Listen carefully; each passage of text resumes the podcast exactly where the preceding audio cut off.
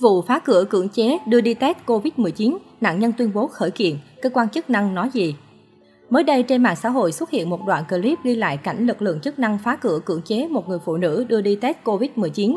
Người phụ nữ sau đó bị đưa xuống sảnh chung cư và yêu cầu phải xét nghiệm COVID-19. Có nhân viên y tế đã chờ sẵn.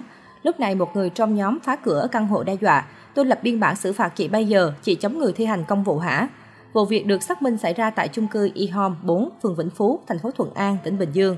Qua xác minh, người phụ nữ bị cưỡng chế là chị HTPL, sinh năm 1983, sống tại chung cư E-Home 4. Bà Nguyễn Thị Ngọc Châu, Chủ tịch Ủy ban Nhân dân phường Vĩnh Phú cho biết, đoàn này do Bí thư Đảng ủy phường, trưởng ban chống dịch của phường là ông Võ Thanh Quang dẫn đầu. Theo bà Nguyễn Thị Ngọc Châu, do người phụ nữ này nhất quyết không chịu ra khỏi nhà để test COVID-19 theo yêu cầu của lực lượng y tế, nên ban quản lý tòa nhà nghi ngờ người này có vấn đề về sức khỏe. Vậy nên ban quản lý chung cư mới nhờ mấy anh em ở phường vào xem họ như thế nào. Bà Nguyễn Thị Ngọc Châu nói. Sau khi vào nhà, nhóm người trên biết được người phụ nữ này không muốn ra ngoài test Covid-19 vì lo sợ bị lây truyền bệnh. Do chung cư đã có một số F0, hai ca đầu tiên của thành phố Thuận An, Bình Dương là từ chung cư này. Khi được hỏi việc xông vào căn hộ có phải là áp dụng biện pháp quá mạnh đối với người dân hay không, ban đầu bà Nguyễn Thị Ngọc Châu cho rằng không có việc phá cửa căn hộ.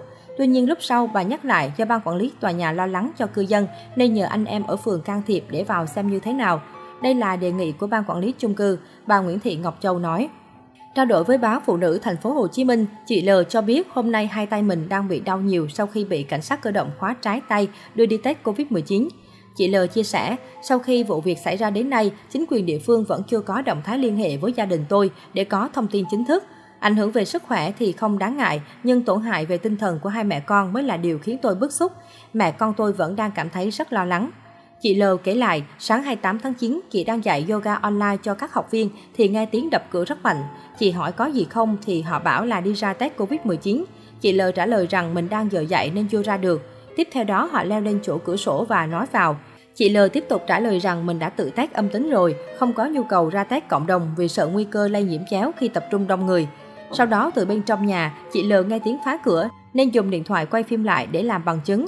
Lúc đầu chị quay rõ mặt người xông vào nhà, nhưng sau đó tay bị khóa ngược ra sau nên chỉ còn tiếng. Khi lực lượng chức năng xông vào, chị L bị khống chế đưa xuống sân chung cư test Covid-19. Trong lúc bị khống chế ngồi test Covid-19, chị L có nghe một người trong đoàn mặc áo sơ mi trắng nói lớn, rượu mời không uống, muốn uống rượu phạt. Sau đó thì có tiếng người khác quát rằng, tôi lập biên bản xử phạt chị bây giờ, chị chống người thi hành công vụ hả? Người phụ nữ này khá xúc động khi nhắc đến việc mình bị khống chế thô bạo trước mặt con. Từ hôm qua đến nay, bé có biểu hiện lo sợ buồn bã khi chứng kiến sự việc và hay khóc. Bé luôn hỏi tôi tại sao người ta lại phá nhà mình và bắt mẹ vậy. Tức là trong mắt của bé, hình ảnh của người lớn méo mó. Chị L bật khóc khi nói với phóng viên. Chị L khẳng định việc chị quay clip và đăng lên mạng xã hội là để mọi người cùng thấy sự việc như thế nào. Còn việc chị từ chối ra test cộng đồng, nếu sai thì sẽ có pháp luật xử lý, chứ họ không có quyền hành xử với công dân như vậy. Sau khi lập biên bản chị L, lực lượng phường Vĩnh Phú đang tạm giữ giấy chứng minh nhân dân của chị để hàng ngày làm việc.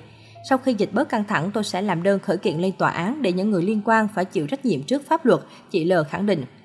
Liên quan đến vụ việc, ông Võ Thanh Quang, bí thư đảng ủy, trưởng ban chỉ đạo phòng chống dịch bệnh COVID-19 phường Vĩnh Phú cho biết, hiện khu vực chị L sinh sống đã có 2 ca dương tính với SARS-CoV-2, nên việc test nhanh với người phụ nữ này là rất cần thiết. Bởi nếu không test thì sau ngày 1 tháng 10 mà về lại trạng thái bình thường mới sẽ rất dễ sinh ổ dịch tại đây. Ông Quang nói, chị L đã vài lần không chịu hợp tác ra ngoài test Covid-19, nên lần này chúng tôi buộc phải cưỡng chế. Chúng tôi không muốn cưỡng chế bất kỳ người dân nào. Tuy nhiên để phòng chống dịch thật tốt, không để bùng phát dịch thì trong giai đoạn này chúng tôi phải làm quyết liệt. Chỉ cần vài phút là lấy mẫu test xong ai cũng chấp hành, nhưng người này lại không chịu hợp tác. Luật sư Lưu Tấn An Toàn, giám đốc công ty luật Lưu Vũ nhìn nhận khi trả lời báo người lao động, việc xét nghiệm COVID-19 là cần thiết trong giai đoạn dịch bệnh diễn biến nguy hiểm như hiện nay.